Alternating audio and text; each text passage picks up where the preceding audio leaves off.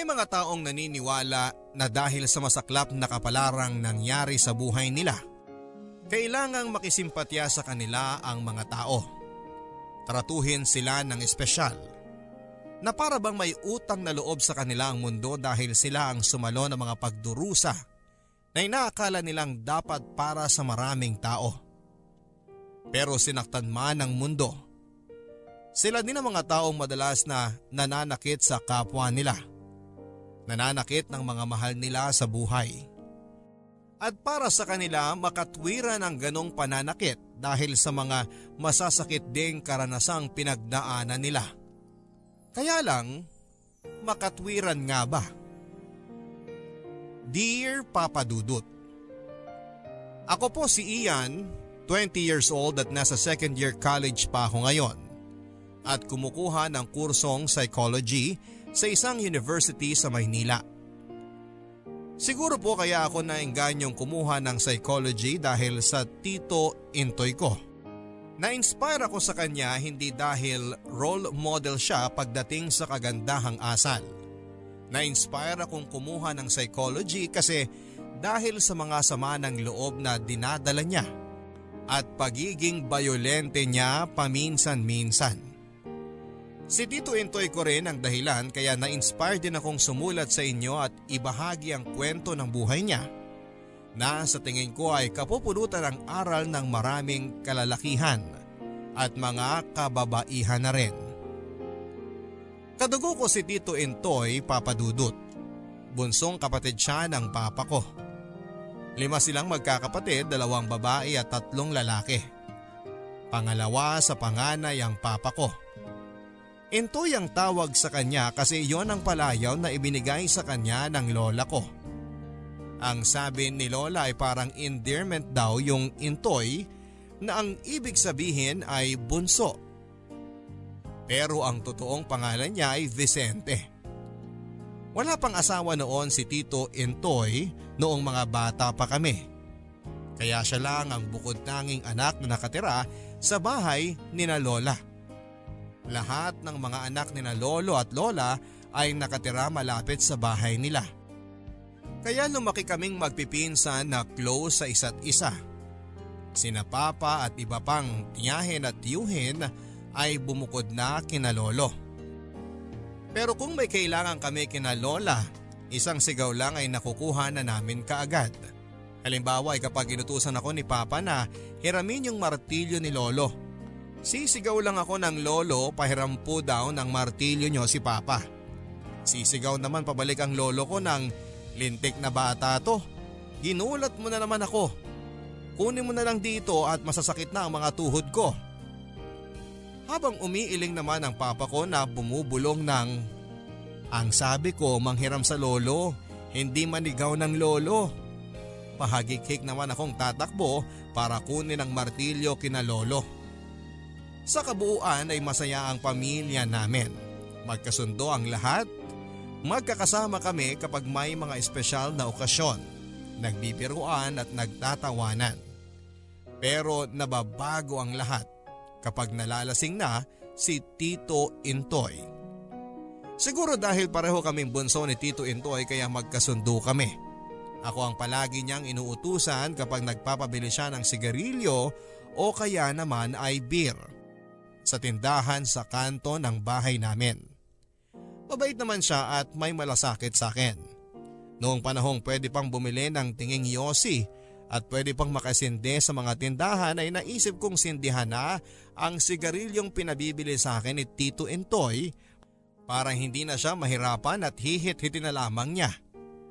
Pagdating ko sa kanya ay binatukan niya ako at sinabing wag ko raw gagawin yon kasi masama sa kalusugan ang manigarilyo. Sabay bugan ng usok sa mukha ko. Weird pero pakiramdam ko ay nagmamalasakit siya sa akin. Kasi kapag galit si Tito Intoy ay galit siya talaga. At nasaksihan ko yon. Nung minsang hinihiram ng pinsang ko yung pang-ahit niya at nasira. Hinampas niya ng walis tingting sa likod ng binti ang pinsang ko ng dalawang beses habang paulit-ulit na sinisigawan. Naisip ko noon na para siyang asong nauulol sa galit sa itsura niya. Yon ang problema kay Tito Intoy. Mabait siya at mahinahon magsalita pero kapag nalalasing o kaya ay kapag akala niya ay naaagrabyado siya ay nag-iibang ugali niya. Kaya hindi na rin kami nagtataka kapag nababalitaan naming napapaaway siya sa mga kaibigan niya. Umiiling na lamang si Papa kapag nalalaman yon. Para bang tanggap na lang nila na ganon si Tito Intoy at hindi na magbabago. Tinotolerate na lang nila kasi wala na silang magagawa. Pero bumuhos ang lahat ng hinanakit sa buhay ni Tito Intoy noong namatay si Lolo, ang tatay nila. Hinding hindi ko makakalimutan yung araw na yon at yung araw na nakaburol pa si Lolo at nagwala siya. Doon ko nalaman kung bakit pala siya umiinom at palagi siyang nakasimangot na parang galit sa mundo.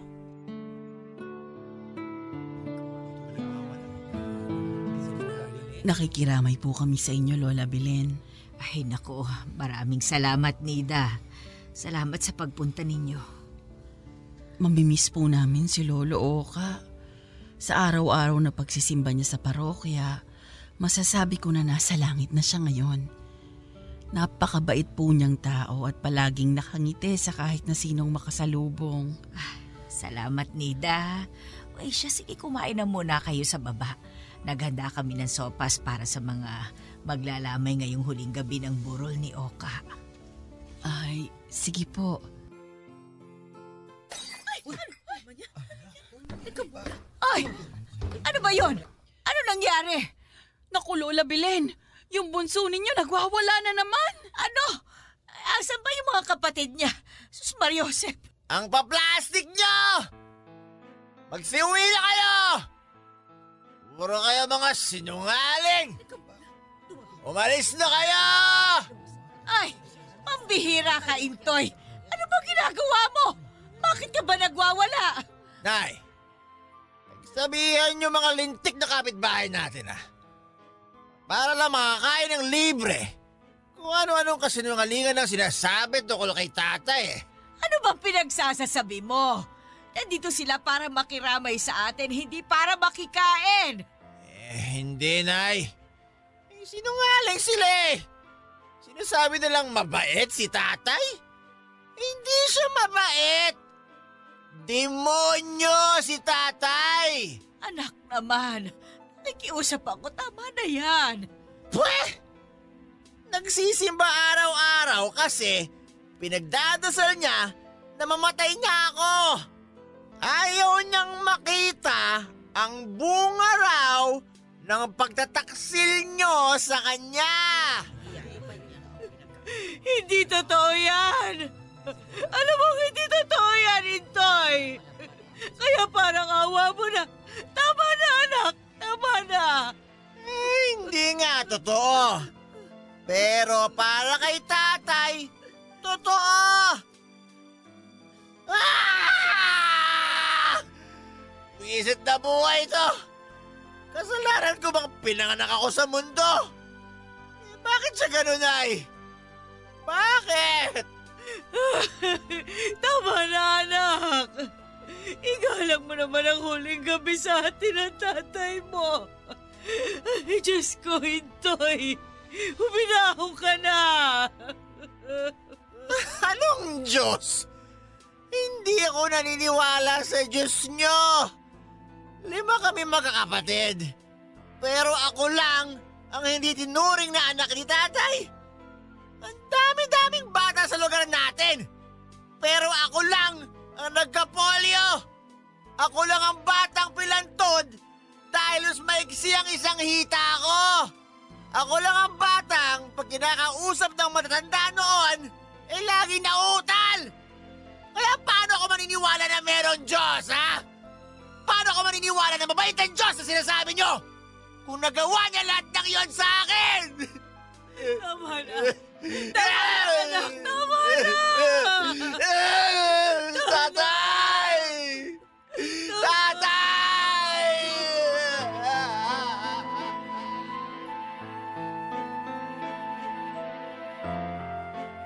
Nung huling gabi ng burol ni Lolo ay wala kaming ibang narinig kundi ang hagulhol ni Tito Intoy. habang may tumutugtog ng isang napakalungkot na awit sa gitara. Lahat kaming magpipinsan ay natulala sa mga nalaman namin tungkol sa pagkatao ni Tito Intoy.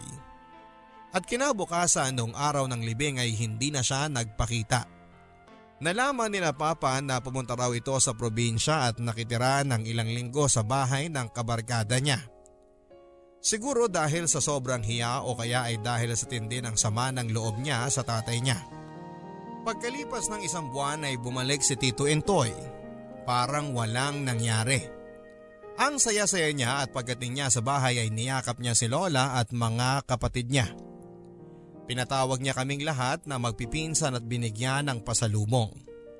At dahil ako ang paborito niya ay may pera pang kasama ang pinasalubong niya sa akin. Naisip ko na ang bait ni Tito Intoy. Pero kawawa naman pala siya. Kung ako ang tatanungin Papa Dudot ay mabait naman si Tito Intoy. Pero takot ako sa kanya kasi alam ko kung paano siya magalit. Payat si Tito Intoy at mukha siyang rakista. Kamukha niya si Pepe Smith noong kabataan pa ito. May bigote si Tito Intoy kaya nagkaroon tuloy ako ng takot sa mga lalaking may bigote. At kaya din ayokong magkabigote noong tumanda na ako. Meron siyang printing business kaya okay naman ang kita niya.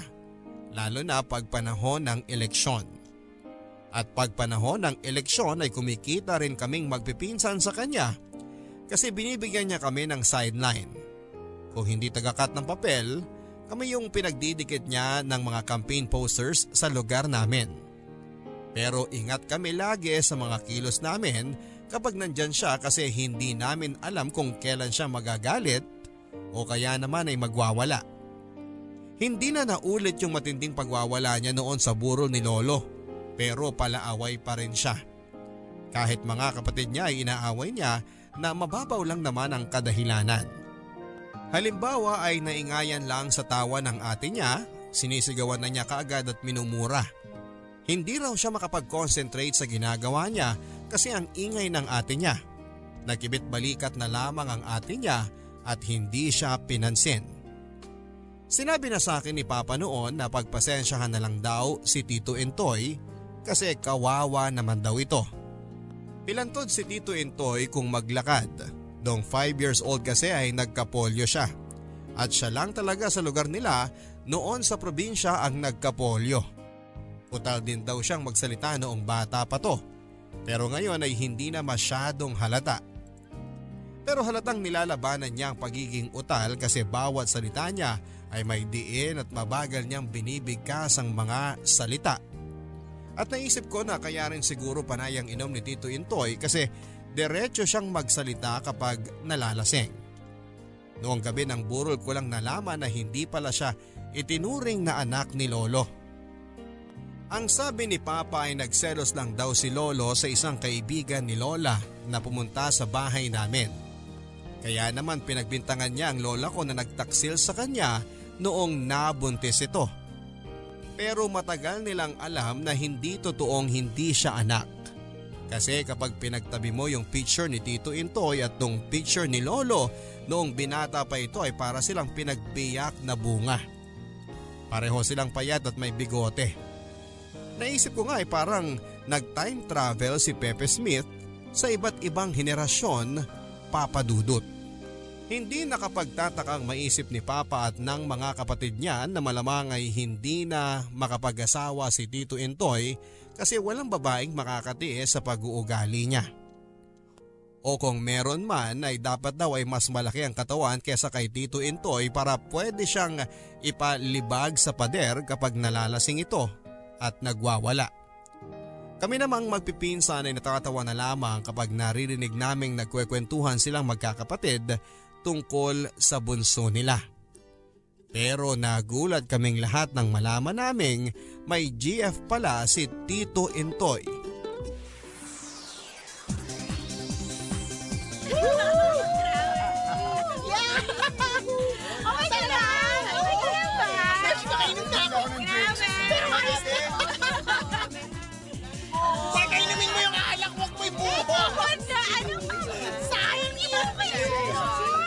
lamba ng titita Imelda! Woo!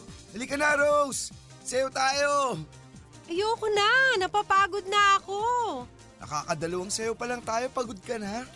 Sinabi ko naman sa'yo, di ba? Hindi ako mahilig sa disco. Tsaka sabi ko sa mga kuya ko maaga akong uuwi. Ikaw lang ang nagsabi, hindi ako. Uy na tayo, Del. Ayoko na dito. Ano ka ba? Pagkatapos kitang ilibre sa sine sa kapakainin, iiwan mo lang ako? Maiya ka naman. At iyang juice na iniinom mo, binayaran ko rin. Ah, ganon? O yan. Sobra-sobra pa yung pambayad sa sine, sa kinain at ininom ko. Saksak mo yan sa baga mo. Eh, siraulo ka pala eh. Ano ba, Dale? Iwan mo nga ako, ano ba? Pare, baka gusto mong bitiwan yung babae. Ano bang pakialam mo? Girlfriend ko to. Hindi na, break na tayo. Oh, may break na pala kayo eh. Huwag kang makialam, pilantod. Ah, pilantod pala ha? Ay! Ano? Papalag ka? Ha? Ulo! Hoy! Bumalik ka rito! Babalikan kita! Hindi pa tayo tapos! Sige na, miss. Umuwi ka na rin. Baka balikan ka ng ex mo. Rose. Rose ang pangalan ko. Salamat ah. Kasalanan mo rin eh. Hindi mo pala gusto sa mga gantong lugar. Sumama-sama ka pa sa ex mo. At least nakilala kita. Parang eksena lang sa pelikula kung paanong nagkakilala si Tita Rose at si Tito Entoy. Superhero ang naging dating ni Tito Entoy kay Tita Rose. At kahit na merong kapansanan ay hindi yun ang nakita niya sa tiyuhin ko. Siguro kasi likas na masayahin si Rose at malambing. Kabaliktaran ng uncle ko na bugnutin at may pagkabayolente. Hindi ko alam kung papaano niligawan ni Tito Entoy si Tita Rose pero isang araw ay dinala ni Tito Entoy si Tita Rose sa bahay at sinabing siya raw ang GF niya at balak nilang magpakasal. Nagkatinginan lang ang magkakapatid papadudot at parang nag-aalala sila para kay Rose at hindi sa kapatid nila. Pero ngumiti lang sila at walang sinabing masama tungkol kay Tito Intoy. Papadudod si Tita Rose mas bata ng tatlong taon kay Tito Intoy pero mas mature ang approach sa buhay. Marunong siyang magpasensya at nakakaunawa sa sitwasyon ng mga tao.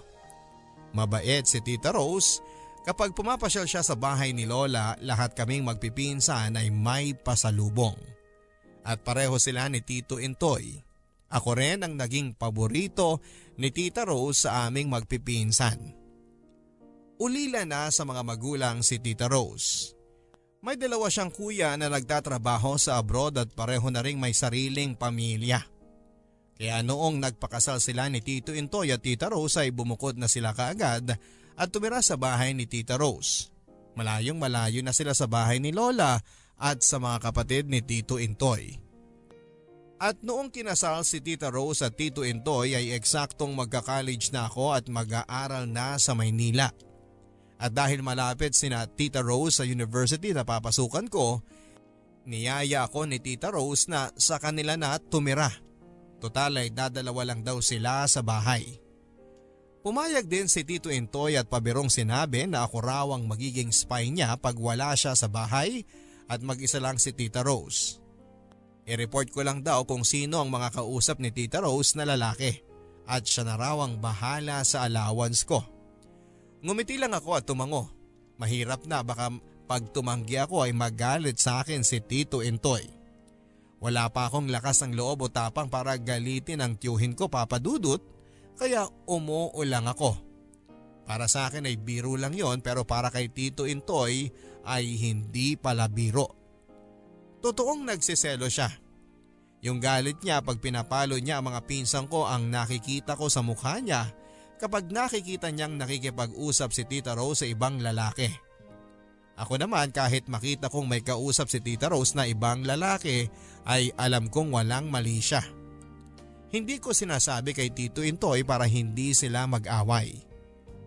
Pero sa isang taong pamamalagi sa bahay nila, nasanay na ako kay Tito Intoy na laging inaaway si Tita Rose kahit tungkol sa maliit na bagay lamang.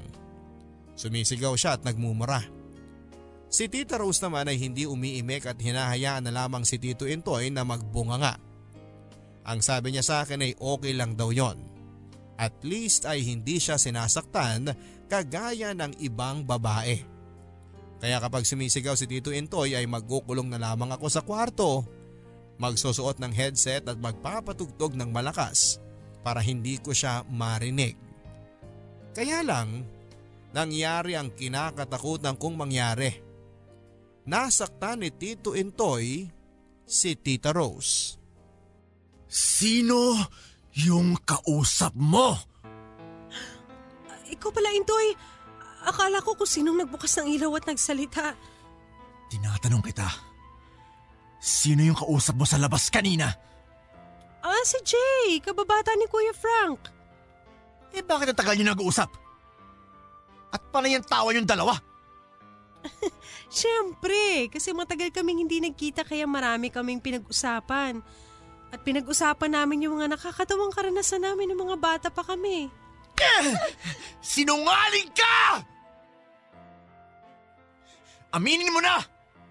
Kinausap mo siya kasi gusto mo na akong hiwalayan, di ba? Ha? Sawa ka na mag-alaga ng isang pilantod na asawa! Sumagot ka!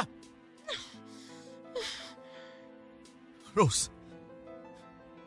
Rose, sorry. Sorry talaga. Hindi ko sinasadyang saktan ka. Patawarin mo ako. Patawarin mo ako. Na- Nagdilim lang yung paningin ko kanina nung nakita kitang tumatawa habang kausap yung lalaking yun. Kahit kailan, hindi ka tumawa sa harap ko ng ganun kaya, kaya nagalit ako. Patawarin mo ako, Rose.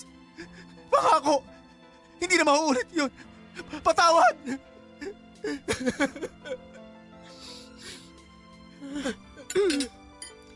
Kumain ka na? Rose, natakot lang ako. Na baka mawala ka sa akin. Hindi ko kaya kung mawawala ka. Ikaw lang ang taong totoong nagmamahal sa akin.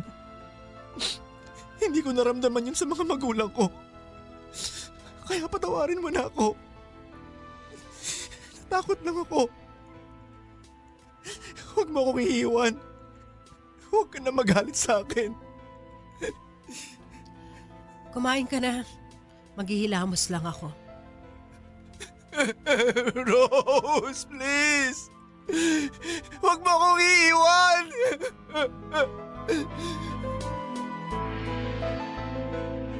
Sa away nilang yon ay hindi ako natakot kay Tito Intoy kahit na sinaktan niya si Tita Rose. Mas natakot ako sa itsura ni Tita Rose. Nakasilip lang ako sa likod ng pintuan ng kwarto ko habang nag-aaway sila. At noong sinampal ni Tito Intoy si Tita Rose ay nagulat ang mukha nito pagkatapos ay parang biglang nawala ng pakiramdam. Hindi ko makita sa mukha niya na nasaktan siya. At doon ako natakot dahil sa pagkakataong yun ay nakita ko na kahit nasaktan siya ay parang sinasabi ng mukha niya na hindi siya magpapaape. Hindi siya magpapaapekto. Hindi ko kontrolin ng lalaking ito ang buhay niya. Hindi na naulit ang pananampal ni Tito Intoy kay Tita Rose pero nagpatuloy pa rin ang pang-aabuso sa kanya. Kapag nalalasing ito ay inaaway uli si Tita Rose, minumura, nilalait at kung ano-ano pang pangiinsulto ang ginagawa ni Tito Intoy kay Tita Rose. May panahon na nasasaktan niya si Tita Rose kapag hinahawakan sa kamay o kaya ay hinihila para umuwi na ng bahay. Kapag nakikita kong gano'n ang pag-uugali ni Tito Intoy ay nahihiya akong sabihin na kamag-anak ko siya. Pero tama ako papadudot. Palaban si Tita Rose. Yun nga lang ay palhim siya kung lumaban. Minsan habang sinisigawan ni Tito Intoy si Tita Rose na haina na siya ng pagkain, nakita ko si Tita Rose na dumahak at dinuraan niya ang sinigang bago nilagay sa mesa. Halos masuka ako nung nakita kong sarap na sarap si Tito Intoy sa pagkain ng sinigang. Samantalang nasa isang tabi lang si Tita Rose at walang emosyon ang mukha niya. Nagtataka ako papadudot kasi kung tutuusin ay pwede naman niyang palayasin ang tiyuhin ko sa bahay nila Pero hindi ginagawa yun ni Tita Rose. Kaya naisip ko na siguro ay mahal nga niya si Tito Intoy. Kasi walang babaeng makatatagal sa ganong klase ng asawa. Noong nag-aaral na ako sa kolehiyo ay nalaman ko na classic na sintomas pala ng isang battered na asawa ang ipinapakita ni Tita Rose. Isa sa mga sintomas na yon ay ang pag-asa na magagawa niyang baguhin ang masamang pag-uugali ng asawa. Pero kahit na ilang kaso ng marital abuse ang binasa ko, lahat ay sinasabi na bibihira na mabago ng inaaping asawa ang ugali ng isang mapang-abusong asawa. Mabuti na lang at nalaman ng mga kapatid ni Tita Rose ang nangyayari sa kanya kasi kung hindi ay ako na ang magsusumbong sa kanila para matigil na si Tito Intoy sa pang-aapi niya kay Tita Rose. Yun nga lang ay hindi ko gusto yung naging takbo ng usapan nila. Huwag kang magpakatanga, Rose. Kuya Frank naman, hindi ako nagpapakatanga. E di magbaril ka na lang sa luneta kasi kamartiran niyang ginagawa mo eh. Kuya Leonard, hindi naman ako araw-araw inaaway ni Intoy. Pag hindi siya lasing, mabait siya sa akin. Pero madalas siyang lasing. Kaya madalas hindi siya mabait sa'yo. Totoo ba'y nabalitaan ko? Na sinampal ka raw ni Intoy? Minsan lang nangyari yun at hindi na naulit pa. Gusto mong maulit pa. Gusto mo ibigay mo pa yung kabilang pisngi mo. Napakabanal mo na nun, Rose. Rose, bago namatay si Papa, ibiniling ka niya sa amin ni Frank. Kaya masakit sa aming malaman na ang nag-iisang bunso naming kapatid na babae ay ginagawang punching bag ng ibang tao. Hindi niya ako ginagawang punching bag. Sobra naman kayo kuya. Tsaka hindi ibang tao si Intoy, asawa ko siya. Marami lang siyang problema kaya siya nagkakaganon. Hindi ka misyonaryo, Rose. Huwag mong baguhin ang ugali niya kasi hindi mangyayari yun. Mabuti na lang at wala pa kayong anak. Kaya mas madali mo siyang maiwalayan. Kuya, please. Hindi na ako bata. Problema namin tong mag-asawa kaya hayaan niyo kaming dalawa din ang lumutas sa problema namin. Please lang. Ay, nako. Kailangan ko nang umuwi. Magluluto pa ako ng hapunan namin ni Intoy.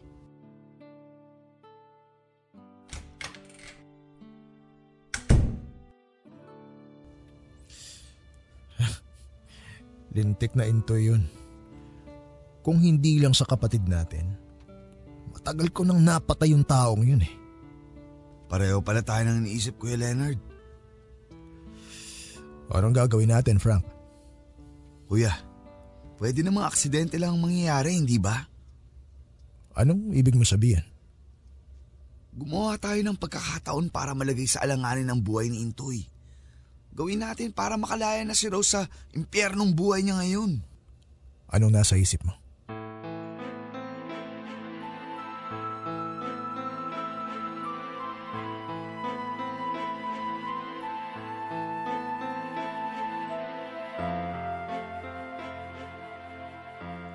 Naman akong naawa kay Tito Intoy dahil sa ginawa niyang pangaapi kay Tita Rose, unti-unti nang lumiit ang mundo niya.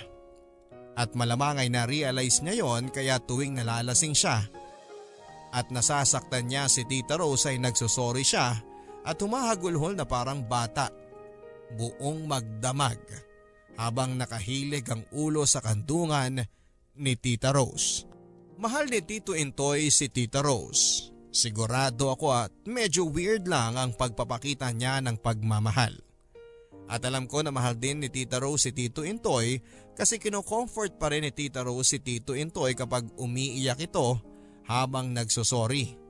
Hanggang sa pareho na silang makatulog.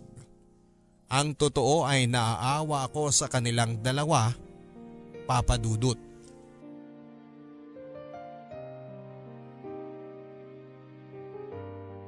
Excited kaming lahat kasi nagplano ang mga kuya ni Tita Rose na sina Tito Frank at Tito Leonard ng outing. Pupunta kami sa isang beach sa Batangas para mag-swimming. Ang sabi ni Tito Frank ay padispedida na rin daw niya yon sa kanilang dalawa ni Leonard. Kasi sa susunod na linggo ay aalis na naman sila papunta ng Singapore. Balik trabaho na silang muli at sinama nila ako total daw ay sem break naman at para makapag-relax na rin. Nakita kong masaya sina Tito Entoy at Tita Rose habang nasa biyahe kami.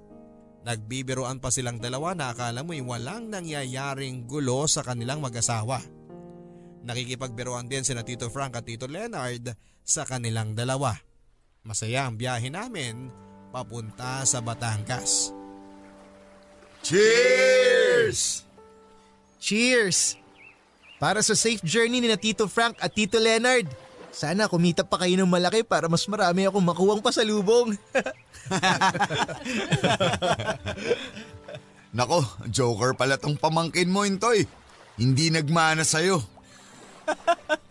Hindi nga. Mabuti na lang. Binata na si Ian. Nasa college na. At balita ako matalino pa. Baka gusto niyang ituloy ang pag-aaral niya sa Singapore para makahanap ng magandang trabaho doon. Mataas ang bayad ng mga psychiatrist sa Singapore. Oo nga, gusto mo ihanap kita ng pwedeng mag-sponsor sa'yo.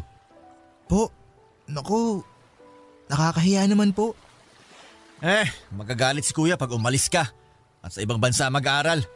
Ah, ganun ba? Sayang naman. Pero di bale, pag nakatapos ka na, tawagan mo ako. Ihanap kita ng trabaho doon. Eh kung si Rose na lang kaya ang mag-abroad. Ano? Ah, ako? Ah, Ah, bakit hindi? Wala pa naman kayong anak ni Intoy. Mas madali kayo makakaipon ng pera kung magtatrabaho ka abroad. Tsaka tapos ka naman ng accounting, kaya hindi ka mahihirapan maghanap ng mapapasukan doon. May naipon na kami. Kaya hindi na kailangan mag-abroad ni Rose. Tsaka, ayaw mo namang umalis. Hindi ba, Rose? ha? Ah, oo, ayoko nga. Dito na lang ako sa bansa natin. Kayong bahala. Oh, bakit parang ang seryoso nyo? Mag-swimming na nga tayo. Kanina pa tayo naantay ng dagat.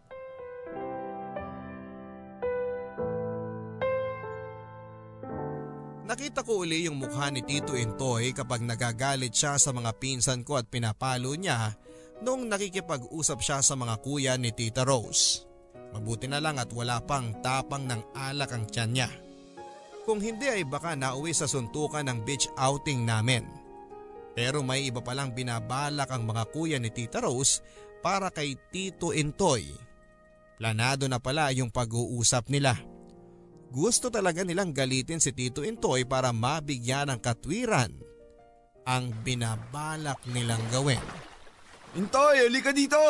Mas masarap ditong lumangoy. Mas malalim. Woo! Sige, dyan na ako!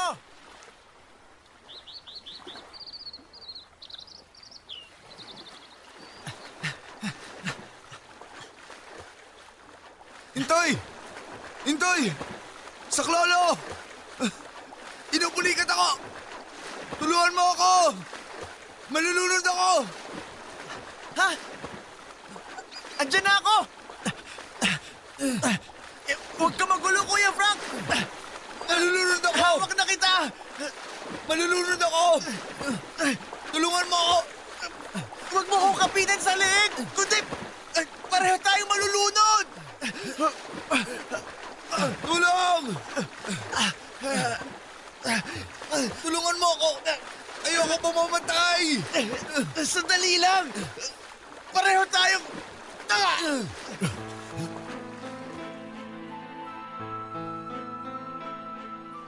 Tarantado! Ikaw lang ang malulunod! Tingnan natin kung makakatagal kang walang malay dyan sa ilalim!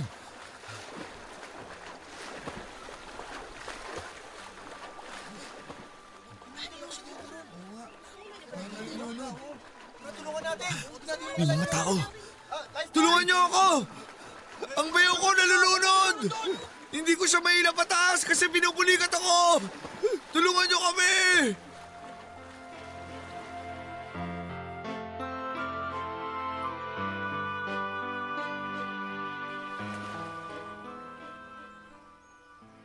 Kuya Frank, ano nangyari?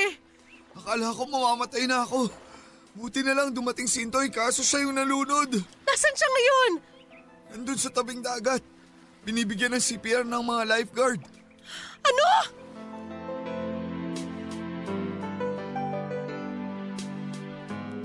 Sabay kaming dumating kung saan ay nandoon si Tito Intoy habang nag administer ng CPR sa kanya ang mga lifeguard.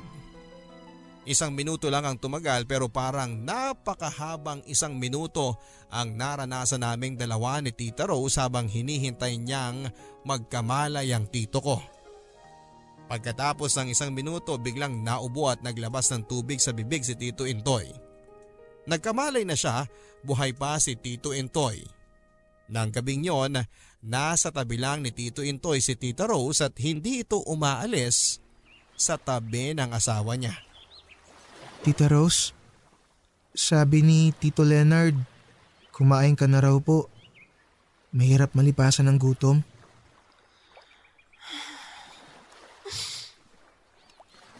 Tita Rose,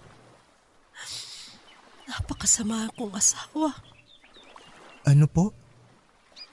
Alam mo ba, Ian? Nung nire-revive si Tito Intoy mo ng mga lifeguard, naisip ko, sana hindi na siya magising. Sana mamatay na siya.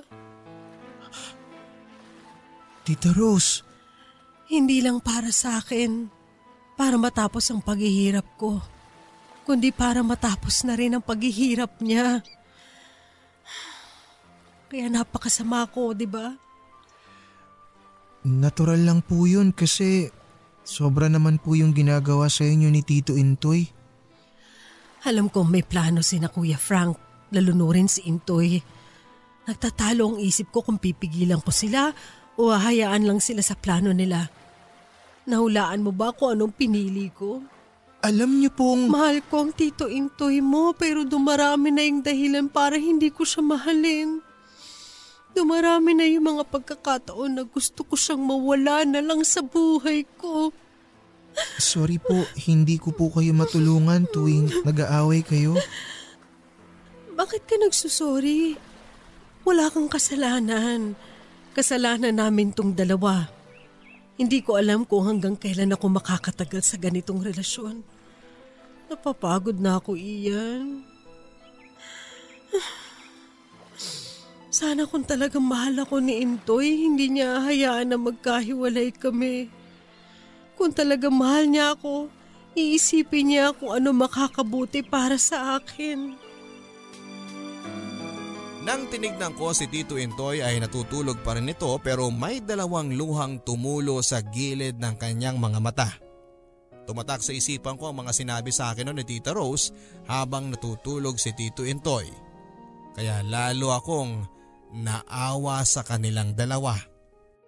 Pero Papa Dudut, meron talaga yatang himala. Kasi pagkatapos ng muntikang pagkalunod ni Tito Intoy ay bigla siyang nagbago. As in 180 degrees na pagbabago. Pagkalabas ni Tito Intoy sa ospital ay ibang Intoy ang nakita ko. Hindi na siya umiinom at hindi na rin inaaway si Tita Rose. Minsan pa nga ay siya ang nagluluto ng hapunan nilang dalawa. Nakita ko na nagtataka si Tita Rose pero nagtataka na masaya. Dahil siguro dinidinig ng Diyos ang dasal niya na tuluyan ng magbago ang asawa niya. Ang sabi ni Tita Rose ay alam kaya ni Tito Intoy na sinadya siyang lunurin ng mga kapatid ni Tita Rose kaya siya nagbago. Pero kung ganun nga dapat ay inaway na silang lahat. Kasi kilala nila si Tito Intoy na hindi magpapaagrabyado kahit kanino. Ako naman ay hindi ko na iniisip kung bakit siya nagbago. Basta masaya na ako na nagbago na siya. Masaya ako para sa asawa niya at para sa pamilya namin. Sa unang pagkakataon ay naging proud ako sa tito ko. Pero ilang buwan lang ang lumipas at bumalik na naman sa dating gawi si Tito Intoy.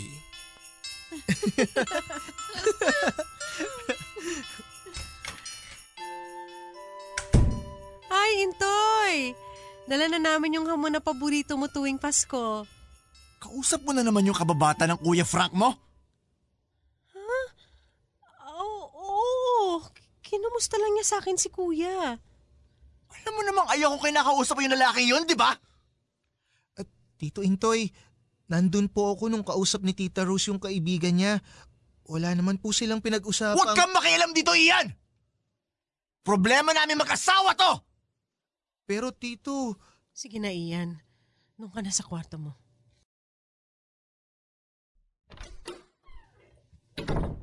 Palihim ka nakikipagkita sa kanya, no? Bang sinasabi mo? Wala akong ginagawang masama. Ah! Sinungaling ka! Alam ko niloloko mo ko! Huwag, huwag mo na ikaila! Umamin ka na! Dating gawin na naman ba tayo, Intoy? Balik ka na naman sa pananakit mo sa akin. Alam mo nasasaktan ako pag nakikipag-usap ka sa ibang lalaki. Pero ginagawa mo pa rin! Bakit? Ano bang pinagsasasabi mo? Kasi ang totoo, gusto mo na makipaghiwalay sa akin. Kaya pagbibigyan kita sa gusto mo, bago mo ako iiwan, ikaw muna ang iiwan ko! Aalis ka sa bisperas ng Pasko? Oo! Para kahit ilang Pasko pa lumipas, hindi mo ako makakalimutan. At hindi ka na magiging masaya tuwing sasapit ang Pasko! Sige na! Hindi kita pipigilan! Umalis ka na! Salamat sa maligayang Pasko na binigay mo sa akin! Nakakalungkot papadudot kasi besperas ng Pasko nang tuluyang magkahiwalay sina Tita Rose at Tito Intoy. Gusto kong habulin si Tito Intoy at uh, pagsusuntukin sa mukha kasi sinasayang niya yung pagkakataon na sana'y maging maligaya na sila ni Tita Rose. Kaya lang ay alam kong hindi na rin makikinig sa akin si Tito. Umasa na lang ako na balang araw ay magkakabalikan din sila. Kaso, hindi na nangyari yon. Natapos ang isa pang semester sa college at hindi pa rin bumabalik si Tito Intoy kay Tita Rose. Ang sabi ni Papa na sa kaibigan daw nila sa probinsya si Tito. Nagtayo na roon ng business at mukhang wala nang balak makipagbalikan kay Tita Rose. Nahiya na akong tumira pa kina Tita Rose kasi wala na akong kamag-anak sa bahay nila. Lumipat na ako sa ibang matitirahan na mas malapit sa pinapasukan kong university. Paminsan-minsan ay tumatawag sa akin si Tita Rose at nangungumusta. Pero alam ko na naghihintay rin siya ng balita galing sa akin tungkol sa kalagayan ng Tito Intoy ko. Kung anong alam ko, yun lang din ang sinasabi ko sa kanya. Patapos na ako ng second year college pero hindi pa rin nagkakabalikan sina Tita Rose at Tito Intoy. Hindi ko alam kung nagsawa na sa kakahintay si Tita Rose o napagod na siya sa kakaasang babalikan pa siya ni Tito Intoy. Alam kong masakit sa kanya na hindi na sila magkakabalikan pa at para makalimutan yung sakit na yon. Pumayag siya sa kuya niya na magtrabaho muna siya sa Singapore. Sa akin binili ni Tita Rose ang bahay nila. Ang sabi niya ipaupahan ko na lang daw para hindi mabulok.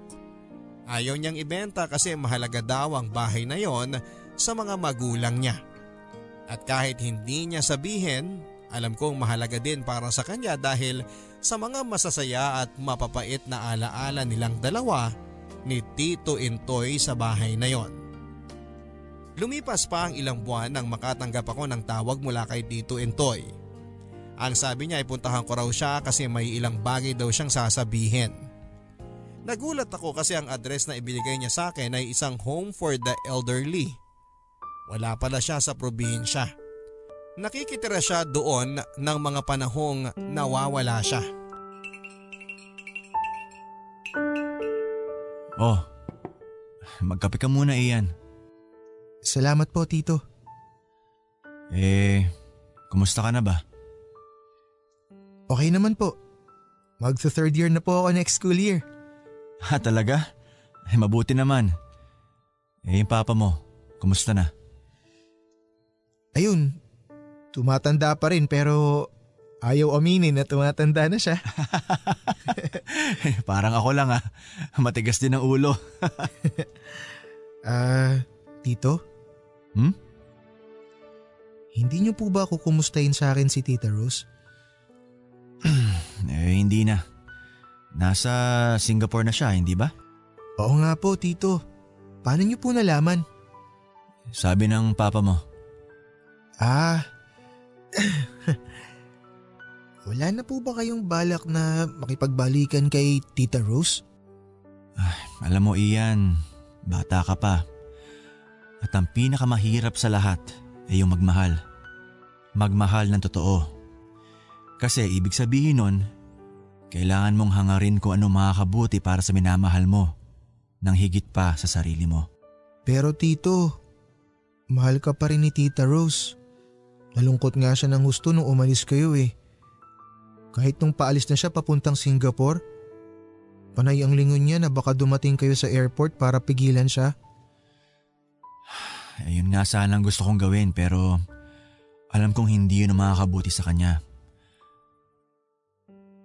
Alam kong sinadya ni na Kuya Frank na lunurin ako. Habang nagpapahinga, iniisip ko na kung paano ako makakaganti sa kanila. Pero nung narinig ko yung mga sinabi ni Rose, naramdaman ko yung hirap at pagod niya sa pag-aalaga, pagtsatsaga at pagtitiis sa isang tulad ko. Hindi po ba nagbago naman kayo nung pagkatapos ng insidenteng yun? Bakit inaway niyo po ulit si Tita Rose? Maliit na bagay lang ang dahilan ng pag-aaway niyo, hindi po ba? Kung hindi ko ginawa yon at sa mismong araw ng Pasko, sa tingin mo, makikipaghiwalay siya sa akin? Pero tito… Ang dami kong kasalanan kay Rose. At alam ko, kahit ilang buhay pang dumaan hindi mawawala ang sakit at pasakit na binigay ko sa kanya. Kaya gumawa ko ng paraan para mapilitan siyang makipaghiwalay sa akin. Kahit masakit sa akin, pinili ko kung anong mas makakabuti para sa kanya. Pinili kong mabuhay siyang malayo sa isang walang kwentang asawang tulad ko.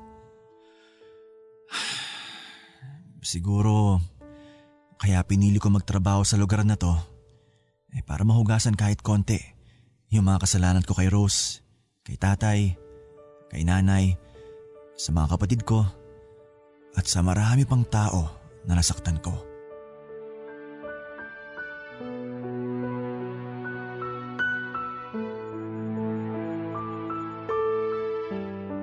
Papadudot hanggang sa ngayon ay nandun pa rin si Tito Intoy sa Home for the Elderly. Nag-aasikaso ng mga matatandang hindi na kayang alagaan ang mga sarili nila. Nandun siya para magbayad ng mga kasalanang ginawa niya. Si Tita Rose naman ay bumalik na ang dating sigla sa boses niya kapag nakakausap ko. Nabalitaan ko pa nga na may mga nanliligaw sa kanyang foreigner. Natuwa naman ako kasi may karapatan siyang maging masaya pagkatapos ng mga ginawang pahirap sa kanya ni Tito Entoy. Nakakalungkot kasi sad ending ang love story nila. Pero para sa akin ay parang okay na rin na hindi sila nagkabalikan. Kung hindi nila kayang magbago o baguhin ang sarili nila, iniisip ko na kung ako ang magmamahal ay gagawin ko ang lahat para ipaglaban ang mahal ko. Hindi ako magiging duwa gagaya nilang dalawa. Pero ano bang alam ko hindi ba papadudot? Hindi ko pwedeng husgahan ang ginawa nilang desisyon kasi hindi ko alam kung anong pinagdaraanan nila. Ang magagawa ko lang ay ipagdasal na sana anuman ang mangyari sa kanilang dalawa, magkasama man o magkahiwalay. Mahanap nila ang kapayapaan at kaligayahan na matagal na nilang hinahanap. Lalo na si Tito Intoy. Hanggang dito na lamang po papadudot at sana ay may napulot na aral ang mga tagapakinig mo sa kwento ni Tito Intoy. Maraming salamat sa pagbasa mo sa kwento ng buhay niya. Ang inyong kapuso at kabarangay forever, Iyan.